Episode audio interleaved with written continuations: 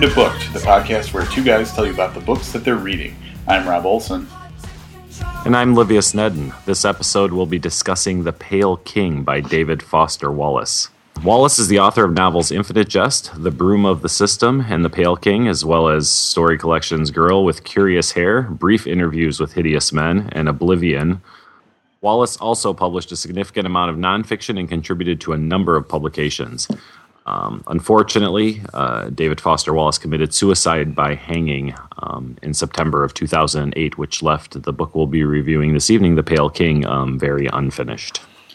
And a little bit about that story, although since it's an unfinished book, uh, it's going to be really difficult to explain the story as it was kind of left. But the basic story uh, explores the tedium of working for the IRS in the mid 80s. He essentially outlined a handful of characters and showcased the various, various points of their life when they were younger, when they were um, adults coming to or already working in the IRS, and some of the weird quirks about the individual characters. And like I said, because the story's unfinished, it's difficult to say that there's your typical progression of a story from start, you know, to the middle to the end. Uh, it looks like there was a lot of stuff that was developed, but uh, I think as as we talk about it, you'll kind of get a better idea of what I mean. Yeah, I agree. Story and even novel sometimes don't seem very fitting for this. Uh, the story kind of encompasses working at the IRS, and when I say story, it's much like we talked about in one of the previous books we reviewed, Sunset Park. It's it almost comes across as a lot of character vignettes because the tools or the straps that were needed to tie this whole story together were forthcoming i'm assuming from mr wallace and the the unfinished part of this book it's not i don't know it's not like it's 500 pages and man he just never got around to writing those last 30 to finish it off this is unfinished all, throughout there are a lot of things that aren't tied together very well or tied together at all and there are parts that pop up that that seem so disjointed and unattached to anything else in the book. It's it's I you know I don't even know what to say. I mean I, I go back to who knows what this book could have been if it was completed or even if it was just given proper direction. It, it doesn't seem a lot of times when a book or a movie's unfinished, there's work that continues to go into it. It seems like the only editorial work that was done here was they took all of. It feels like they took everything they could find that could have been related and just slammed it all into one volume. So even referring to it as a story or novel is difficult for me at times because there is uh, it's not even a lack of continuity. There's the continuity is non-existent. Well, one thing that I'm going to reference that uh, at the back of the book there was a little section called notes and asides, and I'm assuming that, and I could be wrong about this, I'm assuming these are, it looks like it's essentially a bunch of notes that Wallace wrote to himself that are in places modified by the publisher making notes as well. And one of the things in, in one of the parts of the notes and asides, he gives what he calls an embryonic outline, where he gives the broad arcs and stuff like that and plans. And one of the one of the little notes says central deal real, realism monotony. Plot a series of setups for stuff happening but nothing actually happens. So i guess we're left to speculate whether it was intentional that there was all these different threads that were were developed to a point and never went anywhere or was it something that he was in the middle of working on and never got to the point where he could pull them all together? And again i don't know if that particular note i'm looking at was from Wallace himself or from his uh, editor? I think the note, I got the impression the note was from him. And yes, I can see where some of it was written that way, but he also, as you said, there's broad strokes that, that he describes there that could have made this far more interesting. Yeah. And it's, you know, the only way I can, I can kind of explain it, it's like there's no doubt that he's a genius author. Okay. But what was published was such a work in progress. It, it's kind of like if you said, hey, you know, there was this great sculptor and I have his final work. It wasn't really finished, so I put it together. And what you have is like, you know, an unfinished leg and part of a foot and an arm with no torso, just kind of all jammed together. And that's how this book comes across. Like the main body of it is missing, the the the flow of the story. Which and you know, there is no spoiler as far as this book goes because it's unfinished and there isn't much of a story. But he talks about this. There are several characters that aren't just quirky, but that have supernatural yeah. abilities. and, and they're very mild. There are no superheroes, and this one guy can levitate when he's concentrating really, really hard. And it's you know most people, no one's ever even noticed it. At least that they make mention in the book, that type of thing. Um, there's a reason, and as I'm thinking, it's kind of odd that all these people have these quirks. Well, one of the the arcs that he discussed was that one of the higher ups in the IRS was specifically finding people with these abilities and bringing them together for a reason. The arcs mentioned in the back of the book in the in the notes, right? Yes, exactly. Yeah. So that would have been had I have known that all along, I might have looked at those characters and felt differently about the story.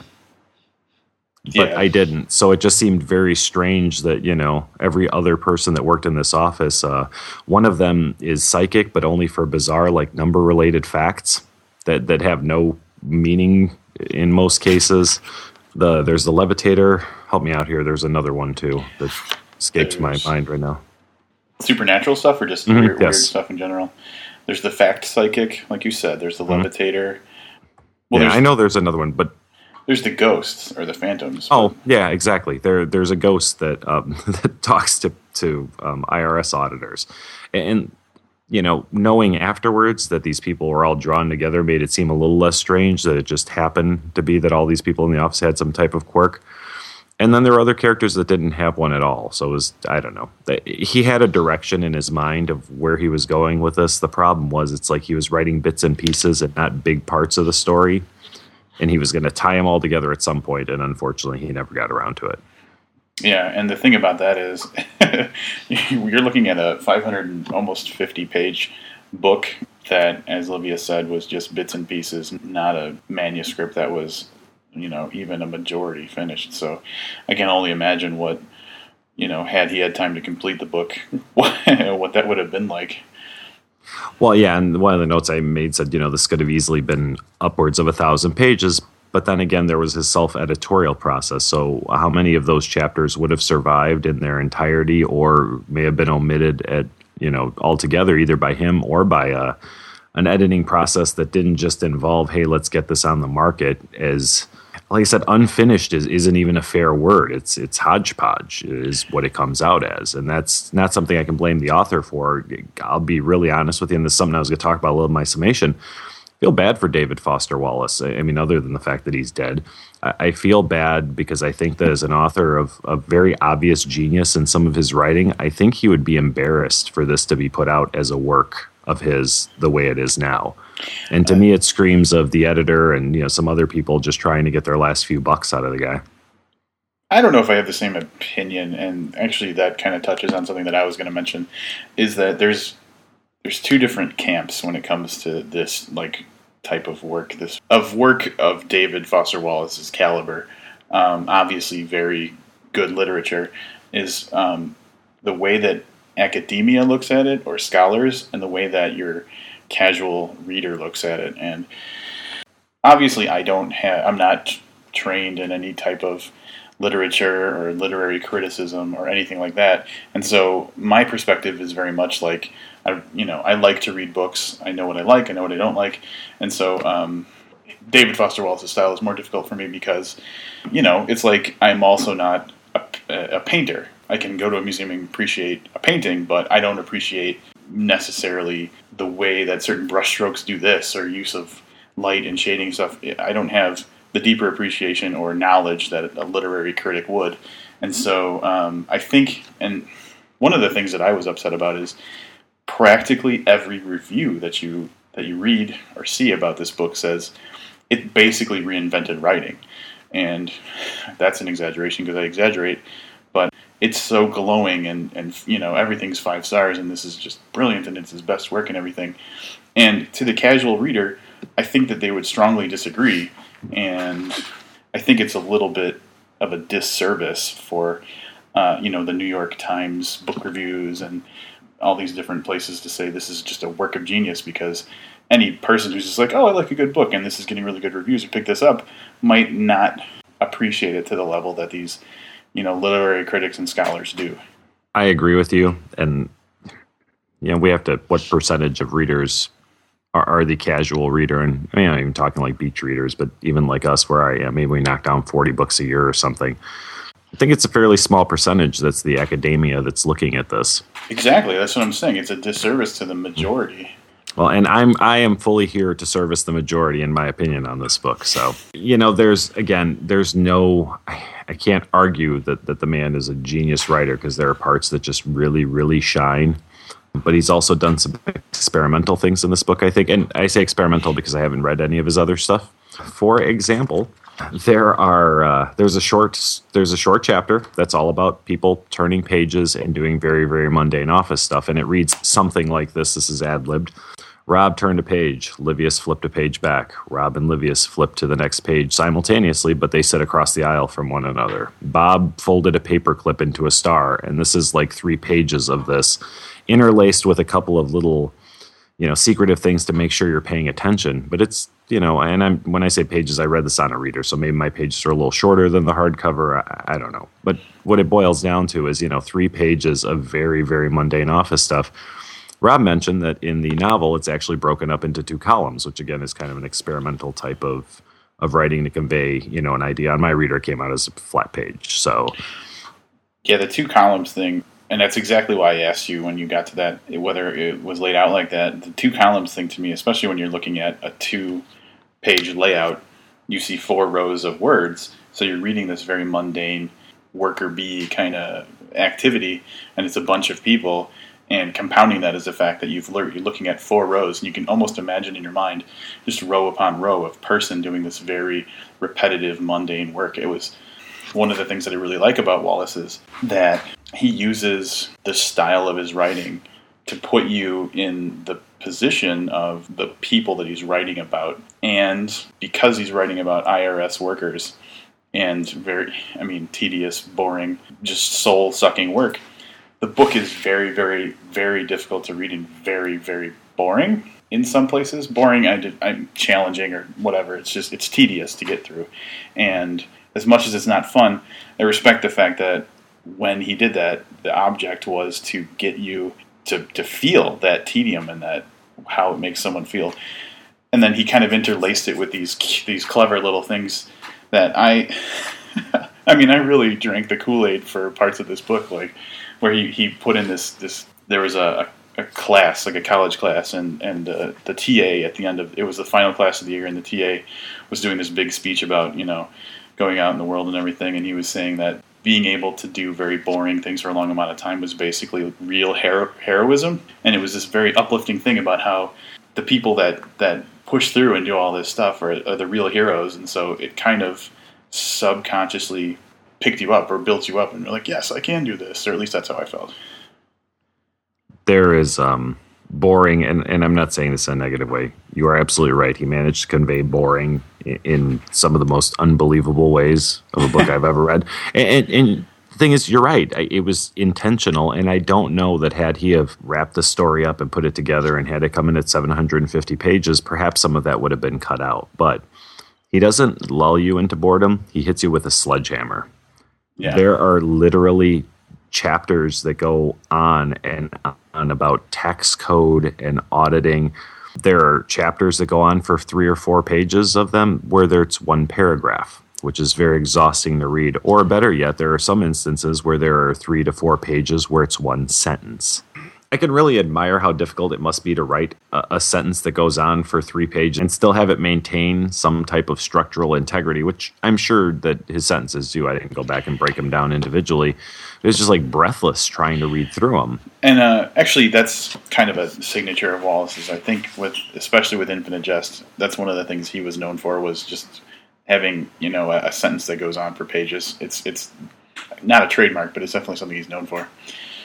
Well, yeah, but I guess my point is this: it's impressive that he can do it. It's probably very difficult for him to do, but you know, it'd probably be kind of difficult for me to stick my toes in my mouth. It, but it'd probably be pretty impressive that I could pull it off. But nobody really wants to see it, and that's kind of how I felt about it. As I sat back, and at first I was really annoyed with, with the sentences that went on forever, and I actually went back and would look and be like, "Oh, I have to flip back a page to see where the sentence started." And I thought, "Oh, this is horrible." And I thought, "But it's pretty cool that he can do it. But I start thinking there's lots of things that are cool that someone can do, but they just don't need to be repeated over and over again. Wow. Yeah. So right. couple couple minus minus points uh, on that. Uh, another issue I was you're talking about just chapters that that you know explain tedium and boredom. Some of this, and I was somehow misled or managed to mislead myself into believing that some of this was semi autobiographical. Maybe because there's a character in the book named David Foster Wallace. and at some points he actually interjects and says hey author here and here's like you know some stuff which was some of the more interesting stuff in the book by the way it was one of the few sections that i really liked and i kind of have a short list of things i liked about this book um, but his autobiographical stuff fell into that that's more the book i wanted to read Yeah. than, the book i wound up reading he when he first gets to the irs center that he's going to be working at in, in illinois it, it has to go on for about 20 pages. It is literally a chapter that addresses nothing but poor parking lot design and a sweaty guy in a car. And, and again, I mean, it's it's not that you know, it's not that he's lulled us into this, you know, his traffic jam, so to speak, trying to get into this place. Like hits you in the head with it, and, and it gets to be like I could see if he did that once or twice in the book, but there are literally dozens of instances where we get it, David. We get it. It's boring. Taxes are boring. the IRS is boring. Okay, we've got it. Give us some story. Give us some in, some character interaction. Something to to hold on to. And even in saying that, I actually have here in my notes. There's a couple. There's one section, and quite honestly, I didn't research this any, but apparently in 1977, according to the book, um, Illinois tried a progressive tax where it was based on um, the more you spent in a particular purchase. So, say you went to the grocery store, if you spent under five dollars, you paid one, you know, and a half percent tax or whatever it was. And if you spent over ten dollars, it went up to three percent. If you spent over fifty dollars, it was six percent. And you know, you spent a couple pages talking about that and the chaos it caused. That was a great section of book. That was something I actually learned and really liked. Now, did that factually happen? I honestly have no idea. I was five in 1977. I didn't care enough to research to see if it actually happened or not. But so there were little tidbits in there that were interesting. But then, you know, I'm sure in the next chapter he went on to talk about 1040 forms and deductions for seven or eight pages.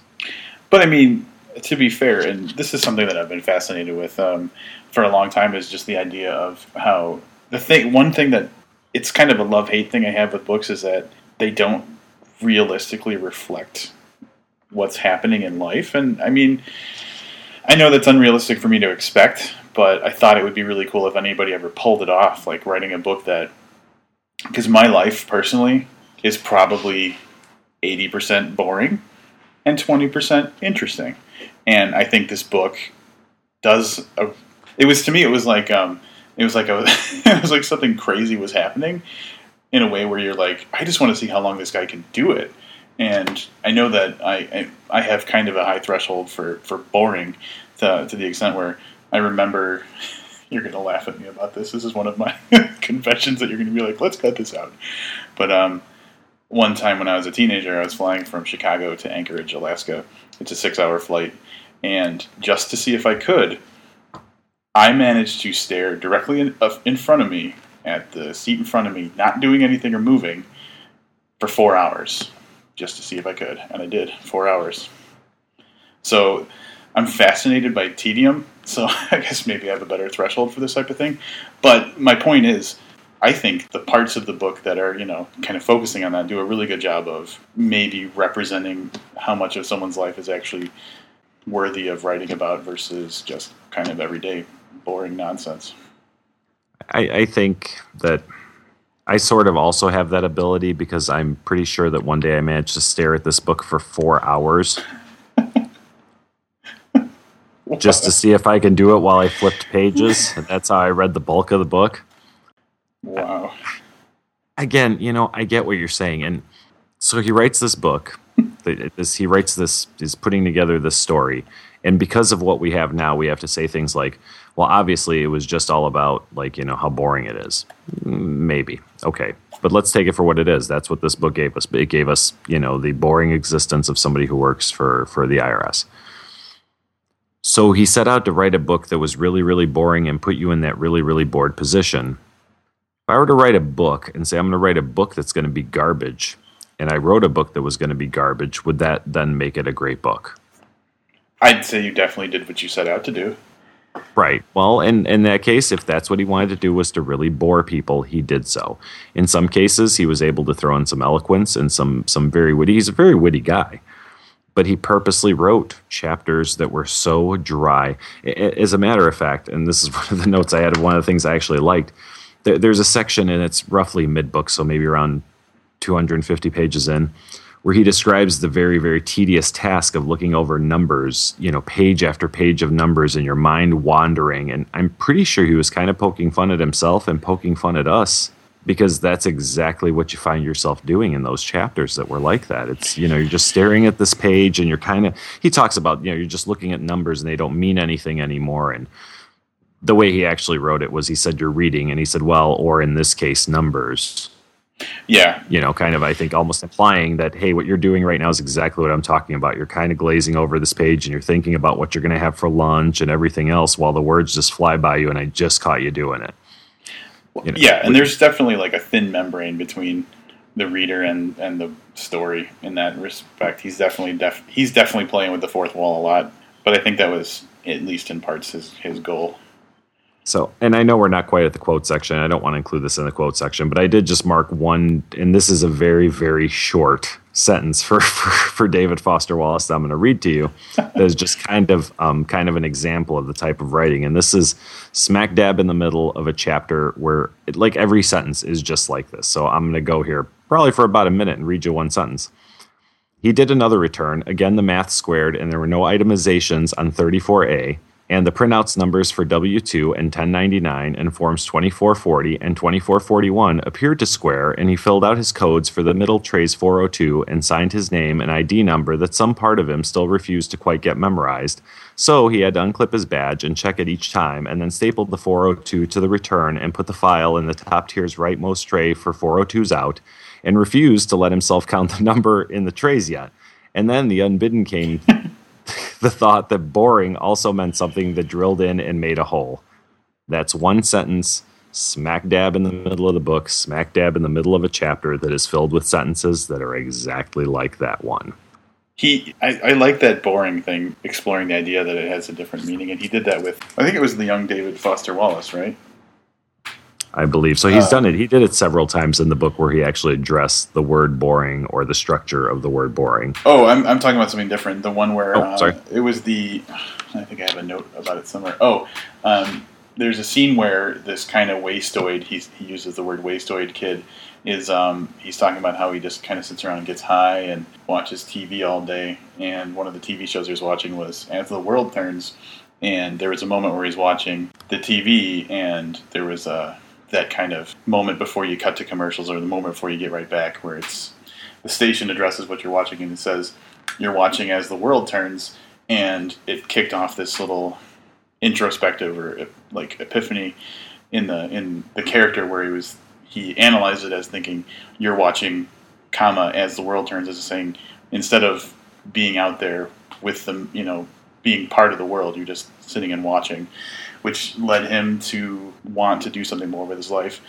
And that's what sent him to the IRS recruiting center and on and on into the story. So I like the fact that he is so, I don't want to say careful, but thoughtful with words in their meanings and stuff like that. So as much as as much as you use that to illustrate one of the really tedious parts of the book, um, I think it's also a really cool way to uh, con- show a contrast and, and shine a light on the meanings.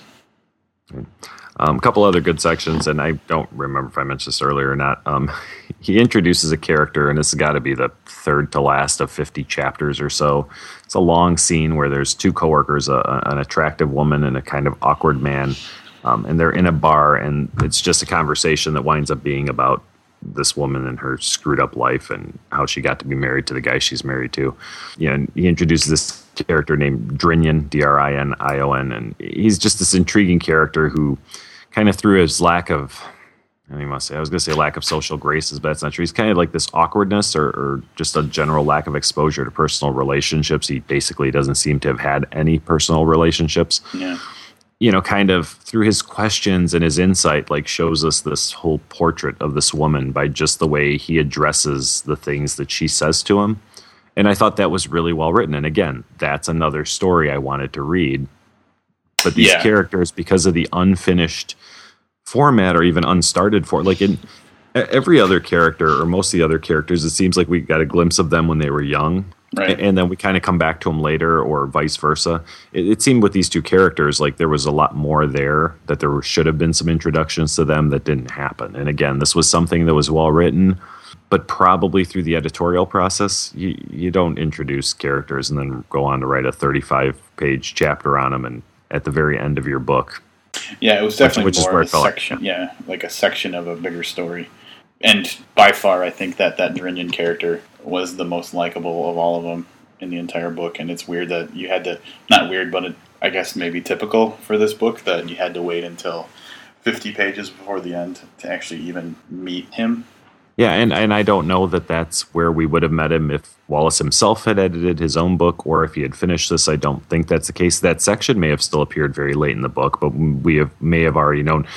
As a contrast, there's a woman that at a point, I think I was 400 plus pages in, and I actually had to ask Rob, who had finished. Well, he at that point, he was just a little bit ahead of me, you know, 50 pages ahead of me or whatever. But you know, I said, you know, they mentioned this woman back probably a you know a little short chapter 60 75 pages in did i miss her? Is she somebody? And he says oh no you'll get to meet her soon. And i'm thinking there's only like 70 pages left in the book so we introduced a character just gave some background on her and then brought her back over 400 pages later. Again it seems like there should have been more like eventually either more of her story would have been written in at the 150 page 200 page mark or she would have been dropped from the story altogether through the editorial process. So again unfinished isn't even fair. This was slapped together is the only way i can i can really say.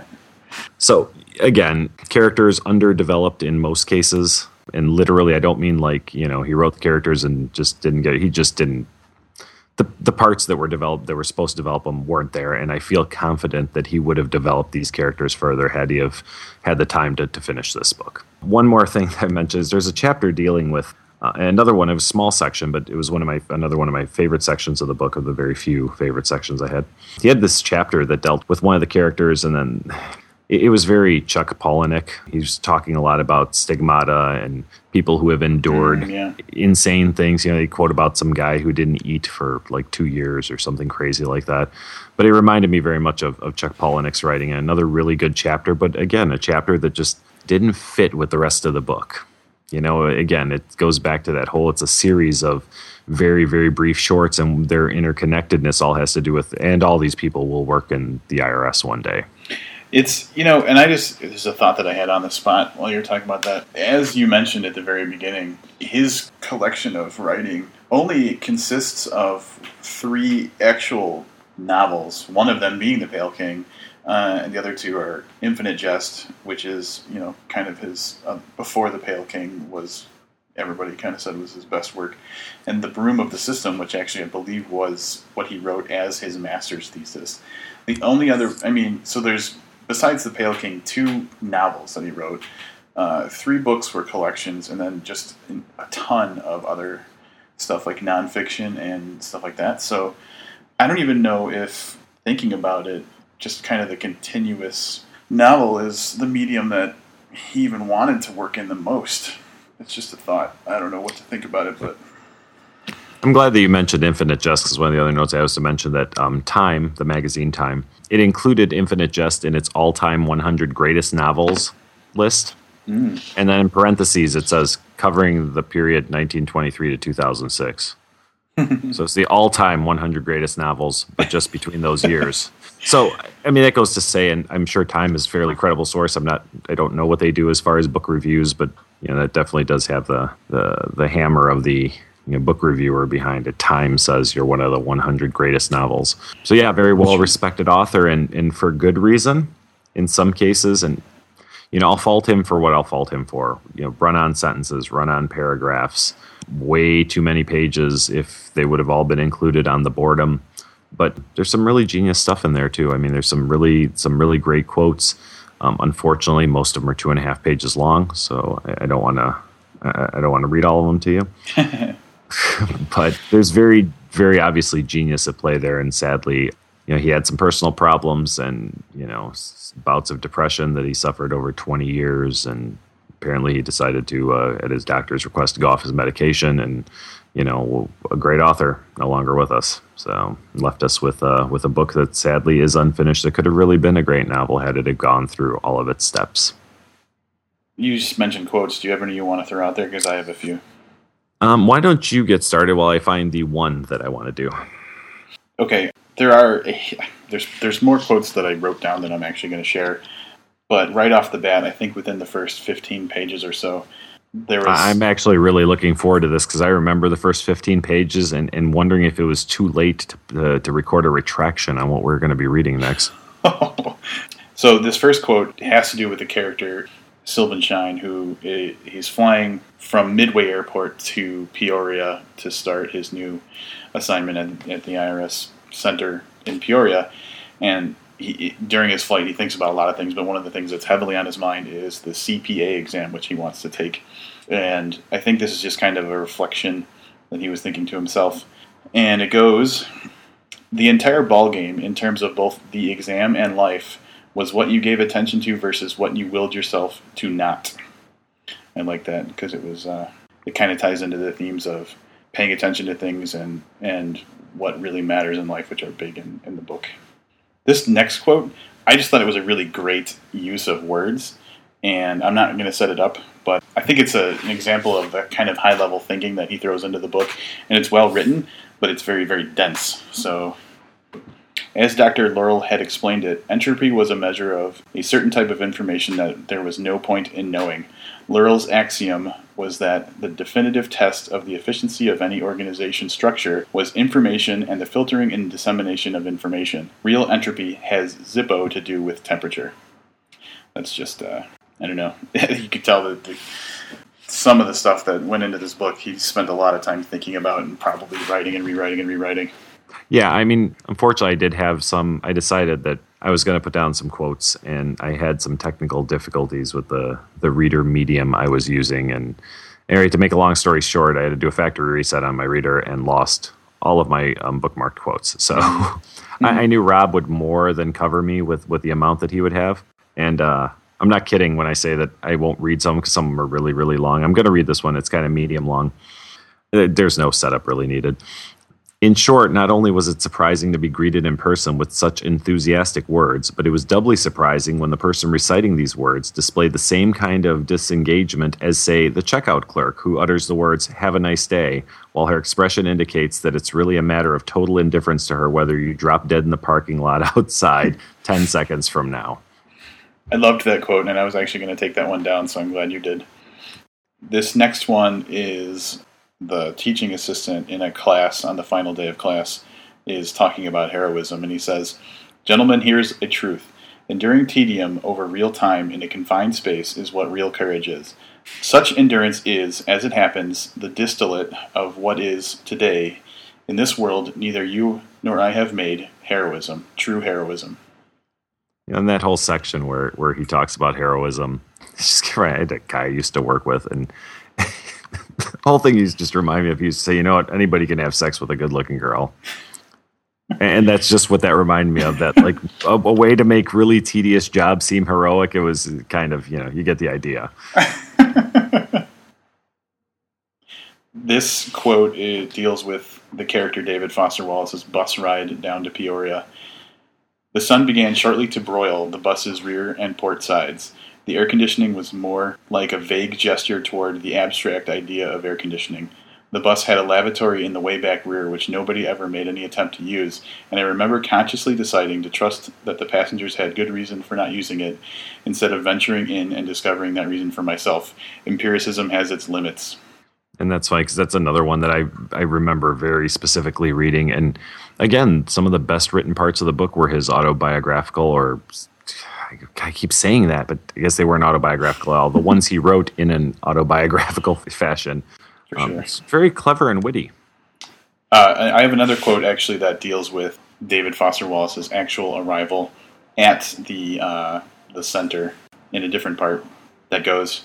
One figured that there couldn't possibly be this many new arriving and or reassigned transfers to the regional exam center as a typical daily thing or else the de- disembarkation and check-in system would be much more permanent looking and streamlined and less like some small-scale reenactment of the fall of Saigon. Yes, that is that is one sentence of about 25 pages where he goes on about the trip the from yeah structure, yes. The trip so. from the bus depot to the actual to getting into the building, yeah, was seriously 30 pages. And then this is all almost chronological. Um, again, another, and this kind of proves Livia's point that uh, some of the best written stuff was with the David Foster Wallace character. This is when he's waiting in line for something and uh, is getting kind of the stink eye from a secretary. He describes the secretary. She was maybe 50 and very thin and tendony and had the same asymmetrical beehive coiffure as two different older females in my own family and was made up like an embalmed clown, the stuff of nightmares. Again, you know, and I said this to some other people. Like, that's the story I want to read. I don't know about all the rest of this stuff. That that was the book I was hoping for, and instead, I, I got the Pale King. All right. On that note, let's uh, wrap this up. Want to give it some stars really quick, Liv, and then I'll give my two cents. Oh, you know, this is gonna be really hard to say because I can't give it stars plural this time. Here's where it's at, based on what we kind of quietly agreed to the Goodreads scale for the star system. It, it's a one star book. I didn't like it. Although there were parts of it I liked, overall I felt you know there's some great writing in there, but there were some really really long chapters that uh, could have been streamlined or we could have been a little less little less blunt. Like I said, he hits you with boredom like like he uses a train like a villain in an old movie although there's genius there, I just we I had to muddle through way way way too much garbage to get to it. I don't want to blame David Foster Wallace for this, as I said earlier. In a way, I feel bad for him because I feel that if he sat down and read this book and thought, "Oh my God, this is what was actually published under my name," and I know Rob disagrees with me, I would hope that he'd be disappointed because there's very obvious talent there, and I just don't think that the editors and the publishers did a fair job of of showing us that or showcasing it properly. I don't know that it's right to have rewritten parts of that or to have written an ending or put some more structure to it or not. I don't know what the you know what the moral thing to do is with a dead man's writing. But I don't see it as as what they put out here. So again, no blame to David Foster Wallace for you know anything other than what I've mentioned. I, I still think this could have, you know, would it have been a five star book for me? No, probably not. I don't think so. No matter what happened, you know, could it have been three or four? Sure, but sadly enough, this is going to be my uh, my first one star review on here. It's actually my first one star, I think, Goodreads review altogether. All right, uh, kind of a refreshing situation. On we made it six episodes without having a real stark disagreement on a book, and uh, this time we do. Uh, there's a couple of things that I want to say just in general about the book. First of all, they made it very clear going in that this was a book that was not complete and it was a book that they had a lot of material for and they put together as best that they felt they could. So that gets a lot of credit from me. There was no illusions to the fact that this was going to be a complete book, a complete story. They just wanted the genius that was in this book to be available to David Foster Wallace fans. So that's definitely going to pad my vote a little bit. And the other thing I want to mention is that some of the stuff in this book is just so profoundly well written that this is a book I don't know that I feel was probably a third, maybe a half complete, especially knowing I guess that David Foster Wallace was such a perfectionist about his writing. I've read that a lot. The book as it stands feels incomplete and everything because it is, but some of the stuff that's in there is so much better written than books that I've read that are, you know, have gone through a full editorial process and are um, start to finish complete books. So, I mean, just a lot of the writing in here just outshines authors by far, things that they'll ever be able to write. So, I'm just really taken by that. And again, that will pad my review. Overall, the book is very disjointed, it's not complete. It's got a lot of really well developed stuff, but it leaves you unsatisfied. I will say that. And another thing is, it's very, very difficult to get through. I would never, ever, ever recommend that anybody read this as their first David Foster Wallace book because they would basically throw it down and run away screaming. it's funny because I really thought you were going with my theory, which is I would never, ever recommend this book to anybody. I will recommend it to people. Um, basically David Foster Wallace fans, especially people who read Infinite Jest and liked it a lot because um, I think that, and I haven't read it so I don't know for sure, but I feel like there is probably a lot of similar use of writing style and experimentation and stuff like that. So overall, I thought the book was really brilliantly written. I thought that a lot of the things that he did lesser authors would not be able to pull off. He really, uh, well, he did make me imagine in my head what these people were doing, but he also made me feel like I was right there with them, which is something that barely anybody can do. And I have to give him a ton of credit and admiration for that. So, all that being said, it's going 3.5. I want to say that the stuff that I read was brilliant. I thought he did a great job of really pulling you in and making you feel what he wanted to write about instead of just making you understand what happened to these characters. So, three and a half stars. I think it easily could have been four and a half if it was a polished and completed manuscript at the time that Wallace uh, killed himself. I'm really surprised you went that low, and I'm, I'm not trying to be funny. Just you know, we had conversations, and one of the things was let's not talk a lot about this book. Let's just do it on the podcast. And uh, with a lot of the other books we've read, we are kind of very in sync with what we thought about them. So we'd have conversations throughout the reading of the book and stuff. But um, this one, we didn't do quite as much of that. I, I think we both knew from the first 50 pages or so which direction this was going in. And, you know, back to what you said, yes, I know it was unfinished. I know they said it was unfinished, but there was an option to not put this out there.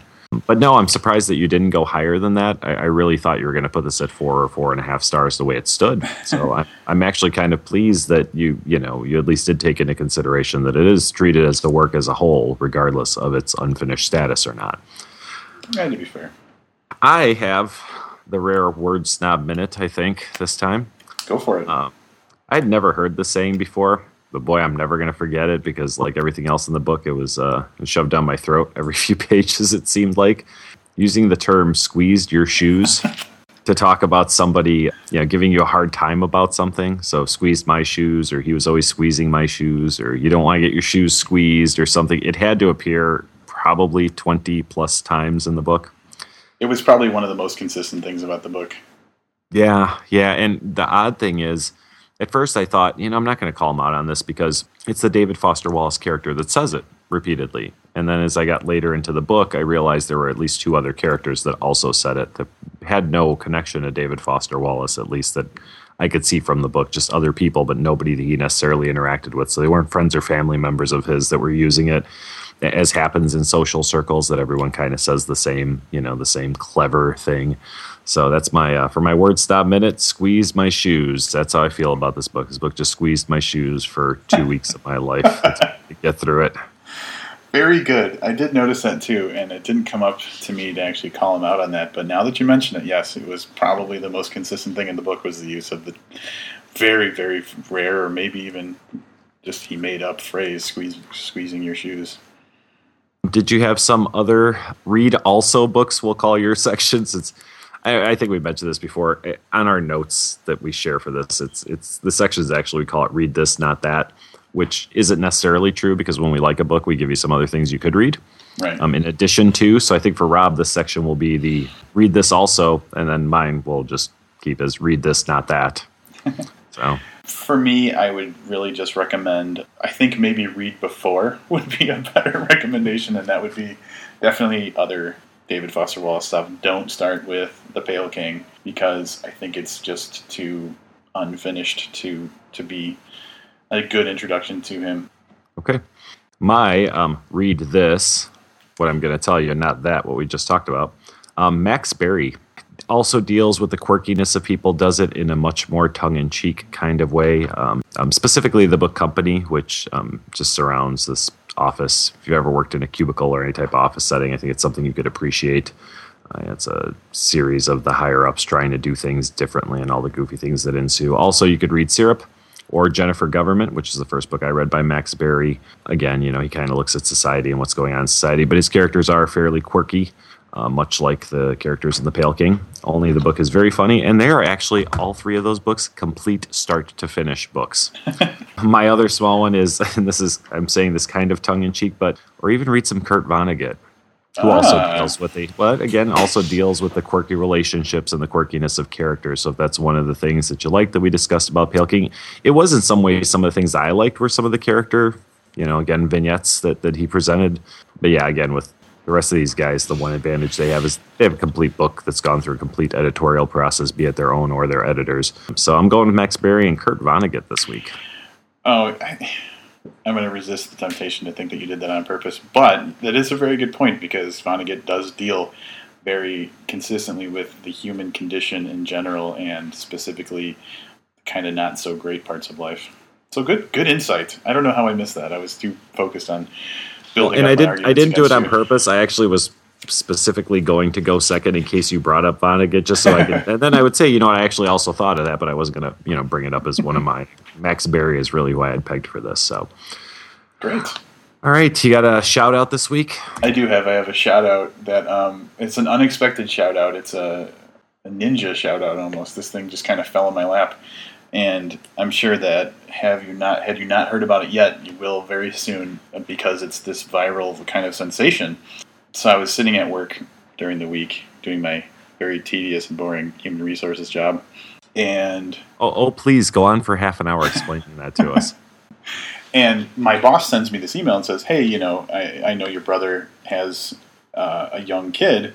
He'll probably like this." And I open it up, and it's this PDF of a children's book called "Go the Fuck to Sleep," and it's by Adam Mansbach. Mansbach. The thing, the reason that I'm going to give it a shout out is I read it. Uh, actually, we gathered everybody in HR around, which is really funny because the title of the book is "Go the Fuck to Sleep," and one of my coworkers read it out loud to all of us, and we were laughing along to it. It's basically this children's book for adults, I guess is how it's described, and it's a it's a children's book. It's illustrated and everything, and it's about you know the situation that every parent comes across where the kid just won't go to sleep and the frustration that they feel. Anyway, quick little I think 32 page children's book that, from what I understand, started out somehow that a PDF started circulating around and went viral to the point where practically like everybody who has an email account probably received this. And I don't really understand exactly what this means, but I read this in an article that it hit number one on Amazon over a month before it's released because it's due to be released, I think, sometime in June. It uh, is the middle of June. So I don't understand how it can be number one on Amazon if it's not being sold.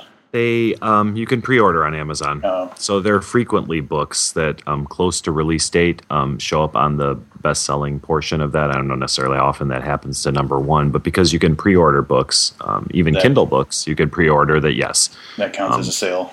it does because it's paid for and they just ship it to you the day you get it. By the way, it's pretty cool because Amazon, if they lower the price and you've pre-ordered a book, will credit you um, back the amount of money. So let's say you ordered it really early and it was twenty bucks, but they you know they ran it on you know release date at twelve dollars. You will actually get it for the twelve dollar price.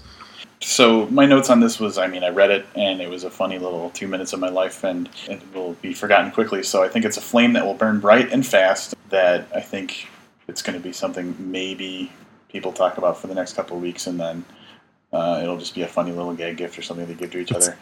They'll talk to it for the next few weeks and then it'll actually be available for sale. yeah, it'll it'll reach the peak of its popularity before it's actually available. I think that a it's a it's it's a testament to how um, these kind of viral not campaigns but these situations where something goes viral can really launch something into the public public eye because I from what I read think it maybe even was in talks for a film deal or some sort of movie rights with Fox so they're really grabbing onto it and I hope that this kind of shines more light on ebooks and the idea of e-readers and availability and cheapness of reading stuff electronically as opposed to in print. So that's my shout out. It's Go the Fuck to Sleep by Adam Mansbach or Mansbach, I don't know exactly how I say it. It's it's available eventually on Amazon, I think sometime in mid June. But I'm sure that you probably already have it in your check your spam because it's probably in there and it's a quick, fun two minute read. Incidentally, another thing I noticed when I did look this book up on Amazon, which I heard of not from Rob, so to speak for its viralicity. I'm sure that's a word. Virality? Um, virality, sure, virality. Yeah, it comes out in June for eight ninety nine, give or take, for the hardcover copy. Or in October, it'll be available for the Kindle for about sixty cents less. Which is one of the things we've talked about here is that you know you shouldn't necessarily pay as much for a digital version as you do for um, for the actual hard copy. So um, yeah, check it out. I haven't seen it yet because it's just against my religion to, to read books that are pirated and that come out long before their uh, their due date. Of course, naturally. Of course, yeah. So um, I haven't checked it out yet, but I will be once I obtain my copy in June when it comes out. Great. Uh, speaking of books that are coming out or that have come out, our next read, In the Garden of Beasts Love, Terror, and an American Family in Hitler's Berlin. That's the actual title. The book's by Erik Larson. Probably best known for, actually, I'm going to let Rob take over here because I know I started this book, but I don't know if I ever finished it. So I'll let you talk a little bit about it. Yeah, I think we're continuing the trend of just doing things that we already know aren't the best idea. Much like in the beginning, where we started reading books that were like not the first in the series, we're going on to another author who's kind of known for his books being long, slow reads. Uh, Erik Larson, I read Devil in the White City, which is, for anybody who hasn't read it or doesn't know about it, it's a book that is about uh, the World's Fair in the 1890s in Chicago. It kind of runs two different storylines. There's a storyline about uh, the architects involved in creating the World's Fair and just Chicago architects in general, who are now considered world class architects. And the other storyline is about H. Uh, H. Holmes, which was the serial killer who was living in Chicago at the time of the World's Fair and I think posing as dentist who would use his dental practice, if I remember correctly, I read the book like five years ago, to get victims that he would kill. So historical fiction, it's true.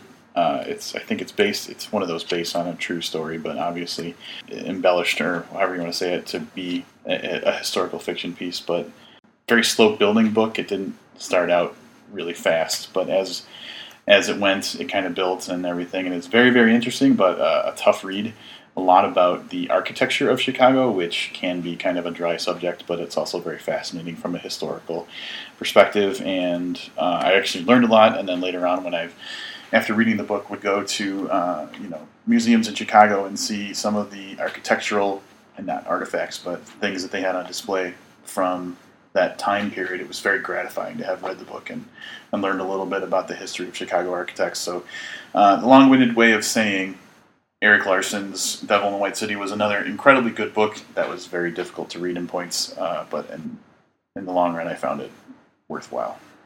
Yeah, as I as I mentioned earlier, Rob suggested I read this book, and I said I know I started it, and I don't remember how I finished it. But after listening to you, I'm sure that I didn't finish it, and I probably got about thirty or forty pages in and quit.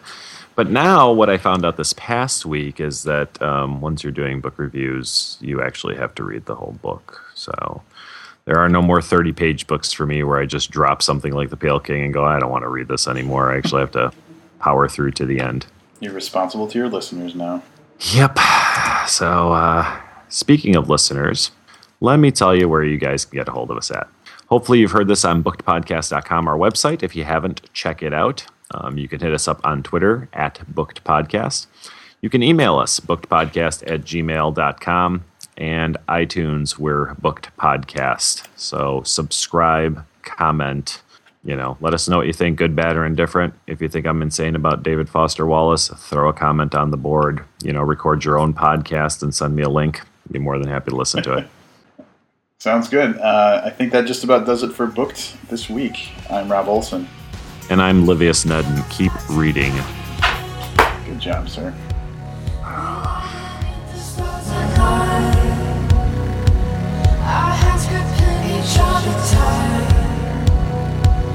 You keep my secrets, hope to die.